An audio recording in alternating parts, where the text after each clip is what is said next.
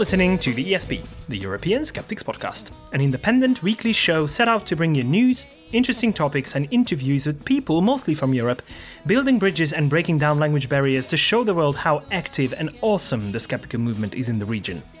This is episode 280. I'm your host, András Pintér, and joining me for the show are my co-hosts, Annika Harrison and Pontus Böckmann. Sziasztok! Hello! Hejsan, András, you're back! Yes, I'm back from Madeira. Good. How was it? Of all places, it was amazing. Madeira is always beautiful. I love that place. Never been there. No, well, me either. with so many mountains, I mean, the whole island is a big mountain that grew out of the sea, the ocean, actually.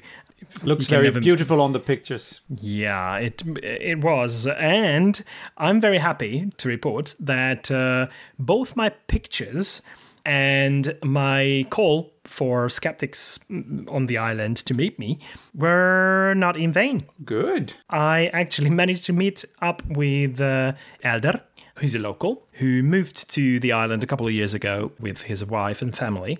And he's a skeptic, and he found us somehow. He couldn't actually say how he found us, but somehow, looking for skeptical podcasts.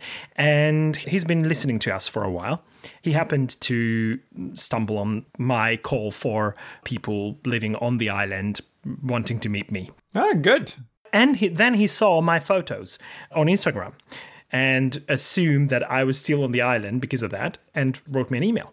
And we ended up meeting. So we had a lovely chat for about 2 or 3 hours, and we agreed that if and when I'm going back on the island, we would probably do this again. And I encouraged him to try and find others. So anyone listening who knows someone living on Madeira who's a skeptic or trying to find their ways, please get in touch with us, because I want to connect you with Hélder. He's eager to find like-minded people who live on the island. Yeah, he says that his experience with the locals is not very good in terms of skepticism. So let's help him out, shall we? Let's build a skeptical bridge over to Madeira. It will be a long one, exactly. But we'll do it. It's going to be a long one. It's easier to build a bridge to Africa, actually, than to Europe. But who cares? Yeah, it's a long one. That's just geography.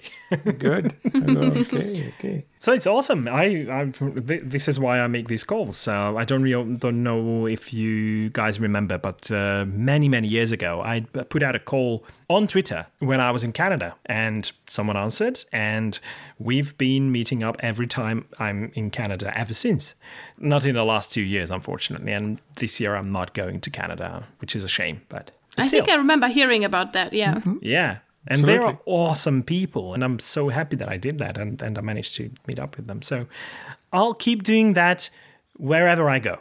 Very good. Very good, yes. How are you guys? So what happened to you? I really liked the episode. Good, I'm glad you enjoyed it. We've been fine, I think. We've had an encounter with what we thought was the plague here at the Böckmann headquarters. Oh. My son Leo was pretty ill, and he's still not quite recovered, but it wasn't COVID. It was something else. Apparently, we found out yesterday that we got the tests back, and he was negative for that. So you dodged the bullet. Yeah, somehow, but it was all the classical symptoms that you would expect. So I was surprised. I thought this is COVID if there is one. You know, a couple of people among my acquaintances and friends and family, they have reported going through things like just a common cold that they haven't experienced for more than a year, because they were not contacting people. And now that we are getting back there, the usual illnesses will surely come back. Yeah. But I have to say, I'd much rather have some small illnesses than not socializing. And I never thought I would say that. But it is worth it. It is worth it. The occasional cold. Yeah. But don't forget that this is the way of thinking of many people who deny the severity of COVID, because they claim that it's basically just a common cold or not more severe than that. They're wrong. And also what I would like to add is that I will continue wearing masks in shops, for example, although even if I don't have to anymore. Mm-hmm. Yeah, it's just the right thing to do. Yeah. Oh, by the way, Annika, Yes. I wanted to thank you for bashing Orban last week in my absence. I really appreciated it, and this shows pretty well that these news go way beyond our borders. Yeah. That was actually. I feel so ashamed. Coming back to exactly that news item, there's actually like right now a bit of a rainbow flood in Germany happening. Nice. Yeah. We're in Munich. Yeah, exactly. They wanted the Allianz Arena, so like the stadium, to be illuminated in rainbow colors, but the UEFA said no. So everyone is protesting now with rainbow flags. So yeah, it's very interesting. I really love that. Unfortunately, the problem with that piece of legislation that you mentioned and everyone is so upset about around the world, actually, not only in Europe, it's that basically one of his ways of his government's ways of drawing everyone's attention from the real thing happening in the background. Yeah. Which is now currently, I don't know if you've heard, but he's tying up the knots with the Chinese. The Chinese government, and they have passed legislation that will allow the government to get a loan from the Chinese government to build up a local campus of Fudan University, which is one of the top Chinese universities, controlled by the Chinese government, the Chinese state, build a campus using Chinese money that we get as a loan from the Chinese government. Mm. We are talking hundreds of millions of euros. It's just madness. And no one is talking about that because he threw that bone to the community that follows the opposition parties. This is the way to control. Mm. Divide et impera. It reminds me also a bit of what Donald Trump sometimes did, or was pretty much a master of. And when he wanted to distract the media from certain things, he just started a fire somewhere else, you know? Yeah. I always wonder whether it comes from the heads of out of the heads of those guys, or some brainy guy from the background is controlling all that. But I don't want to go down that rabbit hole of building up conspiracy theories. I'm pretty sure they all have like an evil dictator handbook somewhere written by the same guy. That's right. Well, yeah, there is one. It's titled Mein Kampf, and a lot of people do use it, I'm afraid. But before we go deeper into all that shit, what do you say we crack on with the show? Yes, please. Let's do that. And what better way to do that than finding out what's really special about this week in skepticism? Yeah, and this week I'm talking about not the birthday of someone, but the death day. Because the person I'm talking about was born on the 14th of June, 1868, but he died on the 26th of June, 1943. Mm-hmm. And the person I'm talking about is an Austrian called Karl Landsteiner. And he was an Austrian biologist, physician, and immunologist. Why is that so important, you might ask? He distinguished the main blood groups in 1900, and he identified the agglutinins in blood. He also... I know his name sounded familiar. Yeah. Okay, I knew it. He's a very cool person. He also identified the rhesus factor and discovered the poliovirus in 1909. Wow. Busy guy. Pretty prolific. Yeah. He grew up in a Jewish family and studied in Würzburg, Munich, and Zurich, and worked in Vienna after that as an assistant to Max von Gruber at the Hygienic Institute in Vienna. At this point of time, it was also Austrian-Hungary, I would like to add. Mm-hmm. Yeah. Ah. Suddenly I feel excluded from the show here now. He also, he identified the main blood groups A, B, and O. And O he called Z. So he pretty much discovered A, B, and C. With his work, the first successful blood transfusion was possible in 1907. And he also discovered that there are universal recipients, AB, and universal donors, and that's O negative. Everyone can receive blood from someone who has O negative, and AB can receive from everyone else. which means that we need people from, especially from O negative, to donate blood, because A, they can give it to everyone else, plus O negative people can only receive blood from O negative people. Yeah. So we definitely need especially that. Just to be clear, we need all of them. I mean, we need all blood because people need blood transfusions. Yes. It's always something that they try to get from their own blood type. Yes. Yeah, so this is why at these donation centers, they always emphasize that. But because it's not the most frequent in the population, the others are badly needed as well. Yes. Every half liter helps. Yeah, exactly. Every drop I would like to add, but yeah, they don't take drops. They take half a liter usually. Yeah, so but back to Karl Landsteiner. He moved to the Netherlands after the First World War and then to the US because he thought, Austria is in bad repair, in a bad state. Let's move to the Netherlands, to The Hague. It wasn't much better there, so then he moved to the US. As I already said, died in 1943. He received several awards for his work, very well deserved.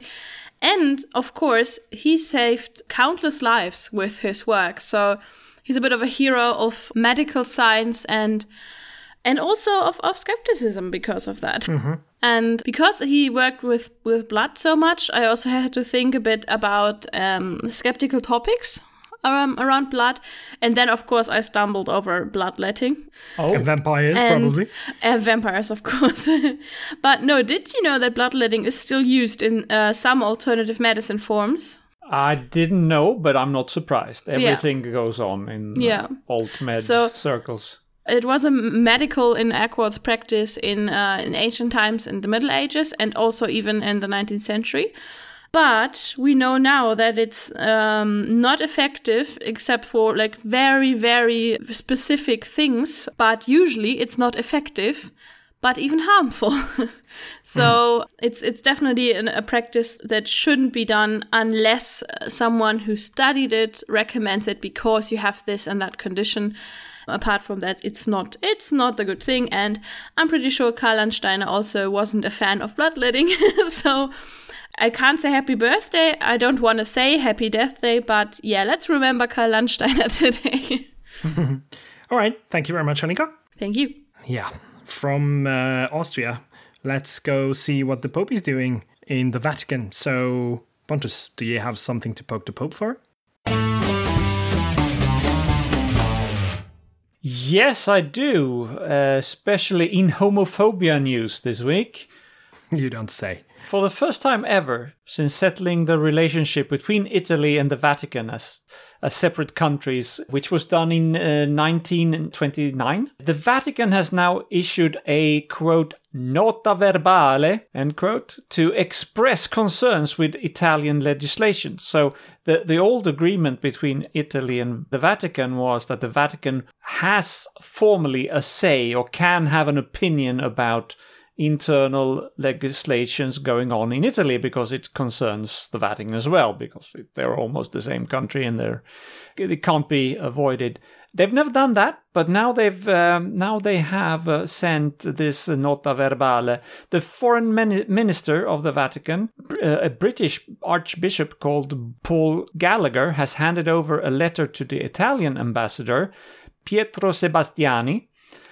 The letter is concerned with a new proposed Italian bill which features measures to prevent hate crimes based on motives linked to a person's sex, sexual orientation, or gender identity. So this bill would make such acts, quote, an aggravating factor in felonies, end quote, in the same way that racism already is. And this is what Francis wants to stop, because he is afraid that such a law would open up for legal actions towards Catholic schools in Italy.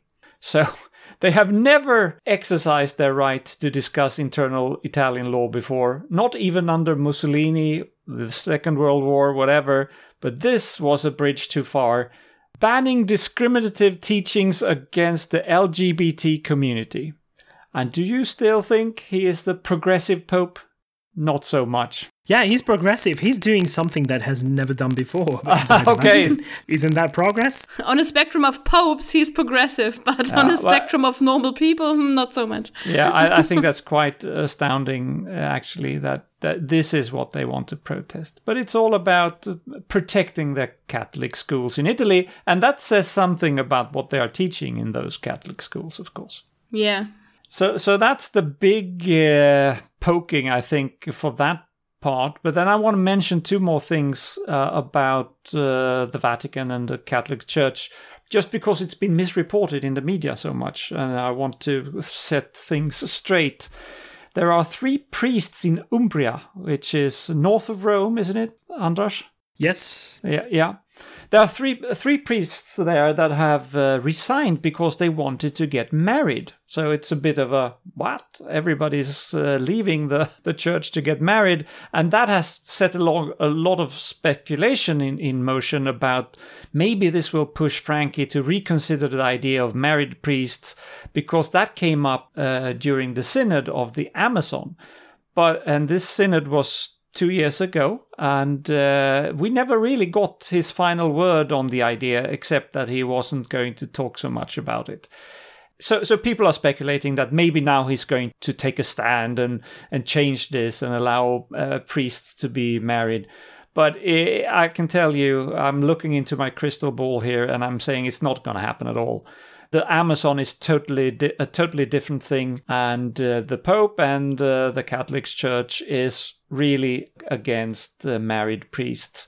That it came up in the Amazon was because it's very hard to find men, because we're not talking about female priests, but it's very hard to find men who are willing to live in celibacy, because it's so against, well, not just their culture, but everybody's nature, I would say. And that's where the idea came up. But it's never going to apply to Italy, I'm sure. The other thing that is also misreported is that there's so many rumors around that the US bishops, they have a big bishops meeting there at the moment. And the rumor is that they are considering banning Joe Biden from getting the communion, because he is openly pro-abortion rights. And they do have a bishops' meeting going on, and they have also decided to write a paper on the communion, clarifying things in one way or another. And this paper will be presented in November, I think. But this paper is not about banning Biden from getting the communion. It's about clarifying the rules and what the communion really is, and to make sure that people do not forget that it is actually the flesh of Jesus that they are munching on Sundays there. Things like that. They are not going to ban President Biden or anybody else from taking the Eucharist. So just want to set things straight there. So he's allowed to be a cannibal. He's allowed to be a cannibal, even if he's also pro-abortion rights. And no, I mean, they are so happy. This is only the second ever Catholic president of the US. They are not going to ban him from their services. That would be ridiculous. Scotty asked me a question in regards to Holy Communions last week that I found really funny. And that was, what do you think, how many Holy Communions would you have to go to eat a whole Jesus? I think that's a very good question. I think that is a question with an accurate mathematical answer. I don't have that answer, but I'm sure it can be calculated. You know, The only reason why I really regret not having had to go through catechism as a child is that I couldn't ask those kinds of questions. That would be fun, yeah. Yeah, it would have been. Or not, depending on how old you are and who your parents are and stuff. Yeah, but questions like that, what part of Jesus is this? I mean, I'm okay if maybe it's a little bit of his shoulder or something, but if it's more of the intimate parts, I don't want it. Quite. All right, thank you very much, Pontus, for poking the Pope once again. Thank you. That means we are moving on to the news. And I'd like to start with something that is definitely COVID-related, And I'm afraid we've seen a couple of very disheartening developments of how COVID is being treated by the general public. And some big movements are growing up as we speak, including those of the anti-vax people and those who deny the whole COVID situation and the pandemic itself. It's one thing to spread misinformation about all that. But when we start attacking the people who report on what's going on and what the government's decisions are, that's when we are getting really into trouble. That means that we are facing an actual social movement that is really disturbing to see. This is what happened to one of the political editors at BBC, specifically that of the show Newsnight, by the name Nicholas Watt. And There was a demonstration outside of Downing Street a couple of days ago that obviously the BBC reported of. And then the protesters found Nicholas Watt and started shouting pretty bad things at him, like calling him a traitor and a liar and all that kind of stuff. But it didn't stop there. Afterwards, there was some online trolling emerging out of all that, including calls on Telegram, and especially among the followers of British conspiracy theorist Paul Joseph Watson, there were calls to kill him and hang him. And I don't want to list all the things that they wanted to do to him. But this is not the only and not the first reporting of journalists being harassed and attacked for reporting on what's going on with the COVID situation. Well, there are several spokespeople of different organizations. One of them is Tech Against Terrorism, and the other one is the Center for Countering Digital Hate, which we mentioned already on this show, that they spoke out against that. But they also mentioned the fact that this is very disturbing, because this means that especially with these movements teaming up with the far right, the political far right, and becoming violent, this will be a situation that is increasingly difficult to control. When someone asks skeptics what the harm is about people get away with spreading misinformation and falsehoods, this is what the harm is. This is where it can lead to. And I'm not in favor of applying slippery slope sorts of arguments, but when we start seeing the signs, we need to recognize them and we need to act accordingly. This is why it's increasingly important to have fact-checkers and communicators who are willing to convey the message of COVID in a way that separates them from official sources, because, well, there is a certain level of distrust against official sources, and we need to address that issue. Depressive enough to start with? Yes. Okay. Talking about press, there was an interesting development this week and last week, because I stumbled over a few news items, and I actually, my skeptical senses didn't tingle that much. So that was very interesting for me to also encounter, because I saw news items like the World Health Organization wants to ban all women aged 18 to 50 from drinking alcohol. Or the World Health Organization plans to stop women of childbearing age from drinking alcohol. That would be completely disproportionate, as critics say. And the drinks industry slammed the proposal for being sexist. Yes, of course, that would be absolutely sexist, right? Mm-hmm. But, and here's like where I have to say, I found it really interesting that I fell into the trap. The World Health Organization never did that. Ah. The report they published... Yeah. The report they published says, appropriate attention should be given to prevention of drinking among pregnant women and women of childbearing age. That's it. So, no ban on alcohol, but what they want to do is raise awareness with campaigns. They want to restrict alcohol availability for young teenagers and want to ban alcohol advertisement. But they definitely don't want to recommend abstinence. They want to raise awareness of the serious consequences of pregnant women drinking alcohol. But their intention and their language got really misinterpreted by the press. And this is really an interesting example on how quickly misinformation can spread. Mm. Yeah. And there's one thing that it's a very common piece of misinformation about WHO. And we have to make that clear once and for all. The WHO is not an authority. They cannot ban stuff. They can recommend banning stuff. It's a massive difference. I mean, they're a professional body of health experts, and they make recommendations, and that's basically all, which is very important. And they organize projects, but this is what they do. They're not a legislative body. Yeah. Yeah. All right. I have some good news, and we need it. Finally. I guess, yes. So our friend and champion against scam, that so-called alternative medicine, Edsard Ernst, he has written an update on the situation of homeopathy in France, and I thought it was time that we revisit the subject. I think we last mentioned it in, maybe it was 2019, 2 years ago. What happened then, after years of debate, was that the French Academies of Medicine and Pharmacy declared that French universities should no longer include any courses in homeopathy because, shocker, it doesn't work. After 200 years of trying, nobody has been able to, one, come up with a plausible explanation on how water that once had something in it, but no longer has anything in it, can have any effect.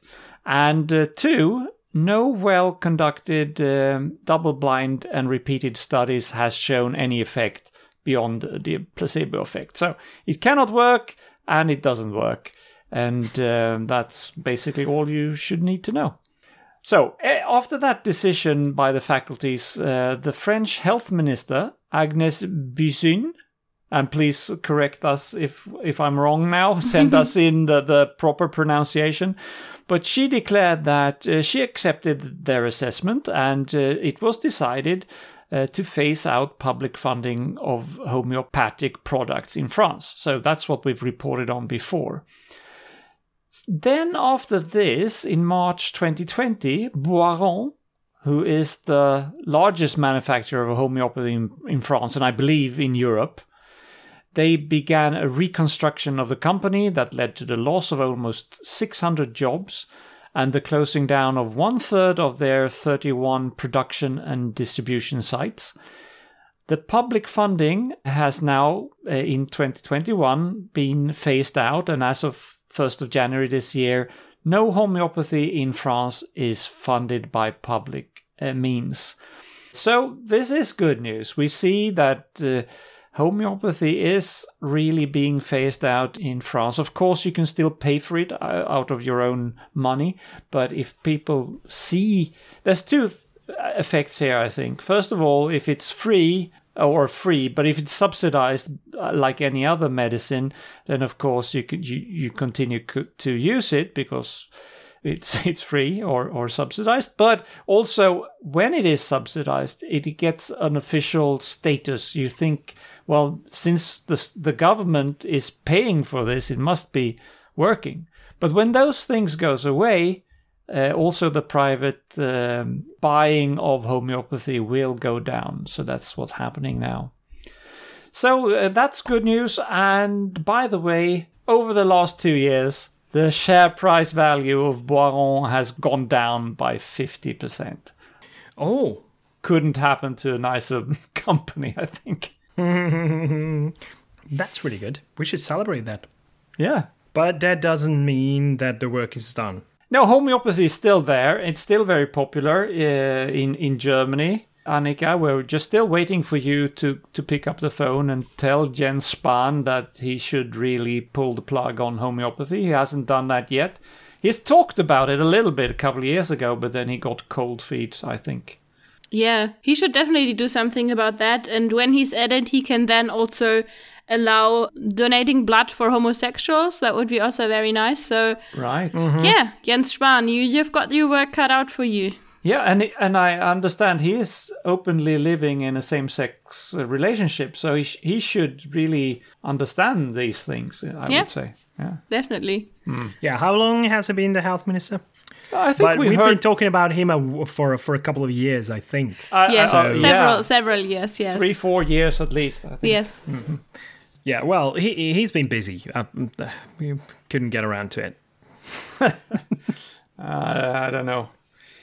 Talking about being busy, German courts are actually pretty busy right now. There's another healing practitioner in front of the court. Ein Heilpraktiker, is that? Ein Heilpraktiker, yes. Yeah, okay. Ein Heilpraktiker. Yes. They had to pay compensation for giving alternative medicine to a dying cancer patient. And the problem here was that the court also gave the patient who was already dead, I should add, some shared responsibility because she willingly stopped her evidence-based treatment. So she did that voluntarily. She wasn't forced to do that. And what?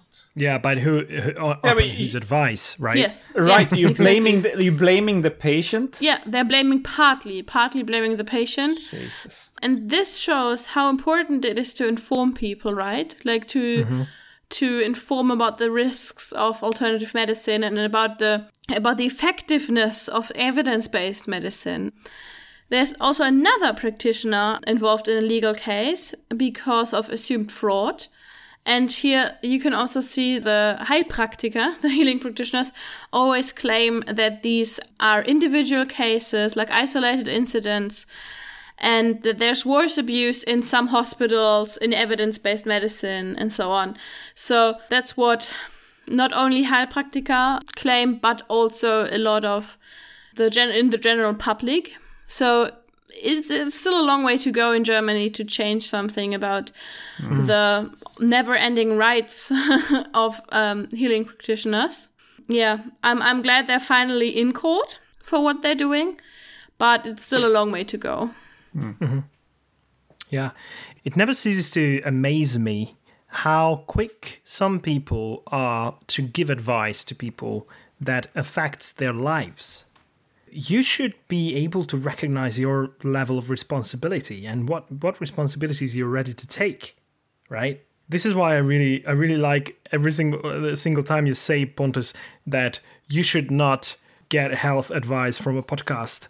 That is basically correct. There are professionals who can give you health advice, but some people mistake these health professionals to those quacks, and that can be deadly. Yeah, yes. Quite literally in the case of this woman. Right. Yeah.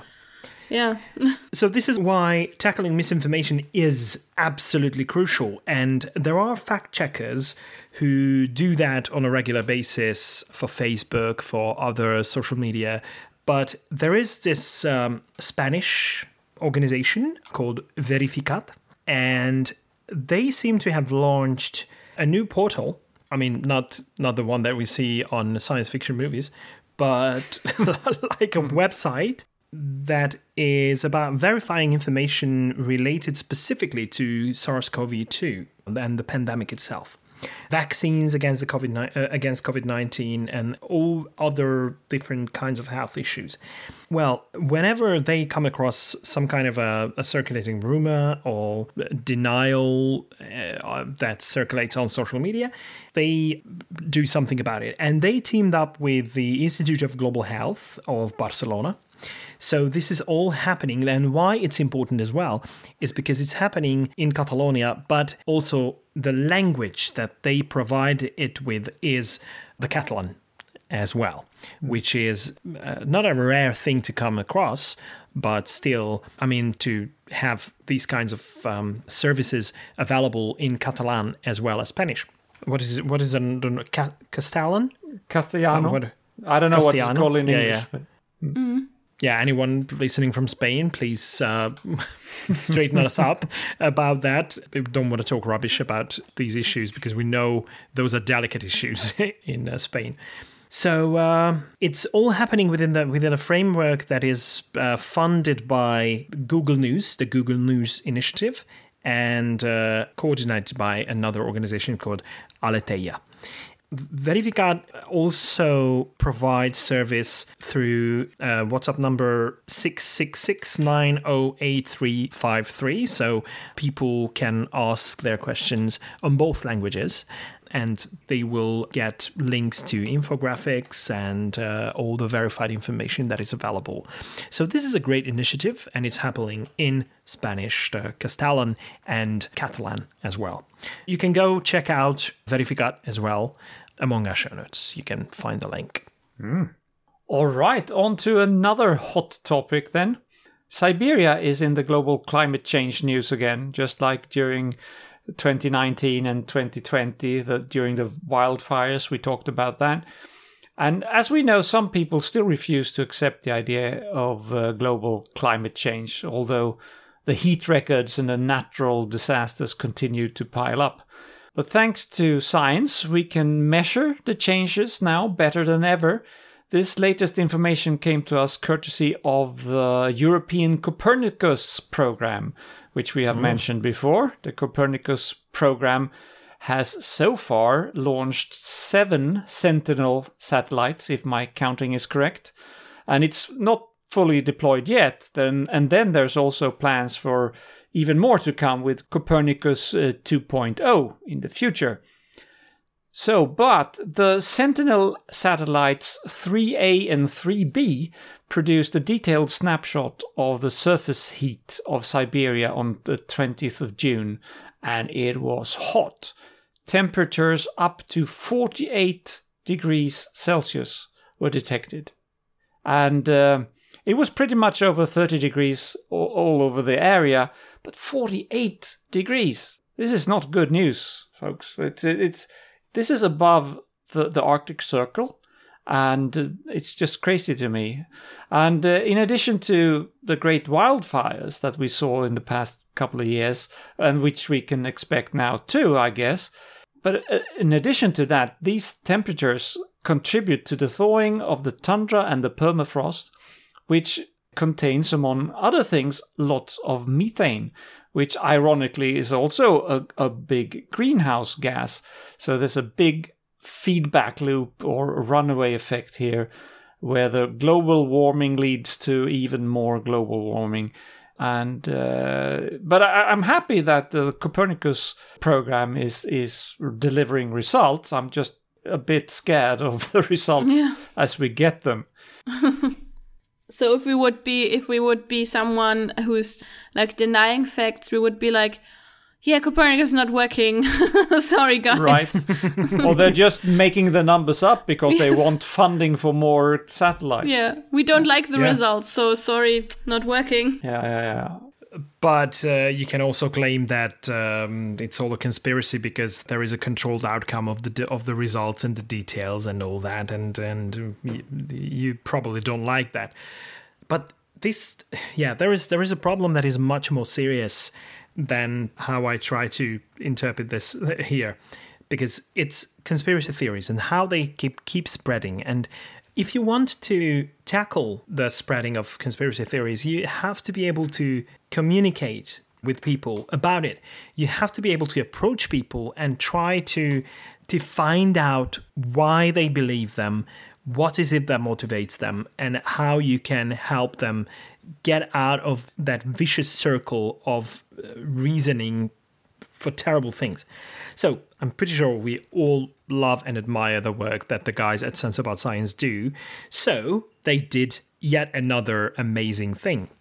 And that was part of a project with the University of Manchester, and it was led by Peter Knight. And it was funded by the United Kingdom Research and Innovation Fund. The work itself entailed a lot of workshops that had a lot of people in them as a working group who were actual believers of conspiracy theories, and also others who have had difficult conversations with those believers, trying to persuade them not to follow those kinds of ideas. And the outcome is a document that is called Talking About COVID Conspiracy. And they managed to put together a list of different points where what you have to try to work out with the people you want to persuade. And the first point is you have to find out what people actually believe. And that is a big problem that we usually come across, because we are very quick at assuming what the other person believes and why they believe it. But to be honest, and this is the right skeptical approach, we have no freaking idea. We have to start with understanding all that. We have to be modest in what we might be able to achieve by engaging in conversations with conspiracy believers. And that is the second point. The third one is you have to recognize that those people who are conspiracy theorists, they have almost the same needs and frustrations that everyone else does. They just come to a different conclusion, and you have to understand why and how that happens. Once you've established all that, you are ready to move to the next phase where you can basically explain the difference between conspiracy theories and actual conspiracies. That's very important, because without acknowledging that there are actual conspiracies, you will not be taken seriously, right? We've seen that happen like a million times. If you try to deny that, you will lose all your credibility. And you have to encourage equal skepticism, which means that you apply your skepticism to everything that you say, including the arguments that you try to use in a conversation like this. This is a very good list of things to take into account when talking about conspiracy theories. And I think it's something that it's available on Sense About Science's website. We will, of course, share the link on our show notes. But as usual, you know, this is my thing. I call for translations of stuff. Yeah, I was thinking about that. Yes, very good. I do encourage people to get in touch with Sense About Science and offer your services or help with translations, because this is something that you will find very useful in your everyday conversations, the likes of which are many these days, because you have to engage in those conversations. And if you want to contact Sense About Science, I recommend you contact Hannah Lacey, who's the new Senior Communications Officer at Sense About Science. By the way, congratulations. So, yes, that's what's happening at Sense About Science. These guys are always busy with something, cooking something really exciting. Yes. Not a good awesome. Work. Yeah. Yeah, when I was in the UK, I was living in the UK. That was like my dream job, working for Sense About Science. But soon I had to realize that it's never going to be available for the likes of me. Never mind. We do our own thing. But that's all the news that we had to share with our listeners. So that means that we are coming to the end of the show. But before we go, obviously, we need a quote. And the quote this time comes from French philosopher from the 18th century, Denis Diderot. Diderot. I don't know if I did a terrible job at pronouncing it. You can let us know, dear listeners. info@theesp.eu. Yeah, let those emails pour in. And the quote is, "Skepticism is the first step towards truth. It must be applied generally because it is the touchstone." That's short and sweet. Short and sweet. And with that, we are really coming to the end of the show. So thank you very much, Annika and Pontus, for joining me this week. Thank you. Thanks a lot. Many thanks to our listeners as well for tuning in. Please keep doing so. And until next week, goodbye. Tschüss. Hello. Bis lat.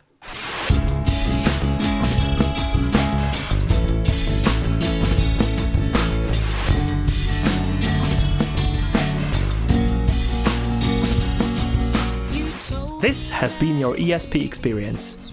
The show is produced and recorded by TheESP.eu. Join us again next time, but until then, please send your feedback, comments, or death threats to info@theesp.eu. We would also love to hear your ideas and suggestions regarding future episodes, as well as news from your country of residence that might interest others across the continent. If you have a local event or organization to promote, please don't hesitate to let us know, as we are more than happy to help. All music in the program was written and performed by Keisha J. Gray and George Schraub and is used with their permission. Please check out our webpage at www.theesp.eu, follow us on Twitter at espodcast_eu, and like us on Facebook. I don't know how you can believe.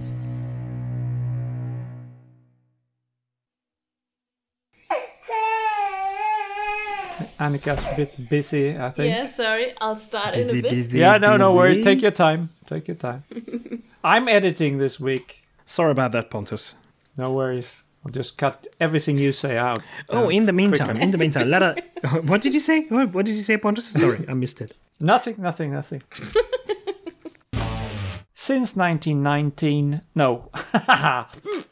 an old fart. Since 2019, the share price... Sorry.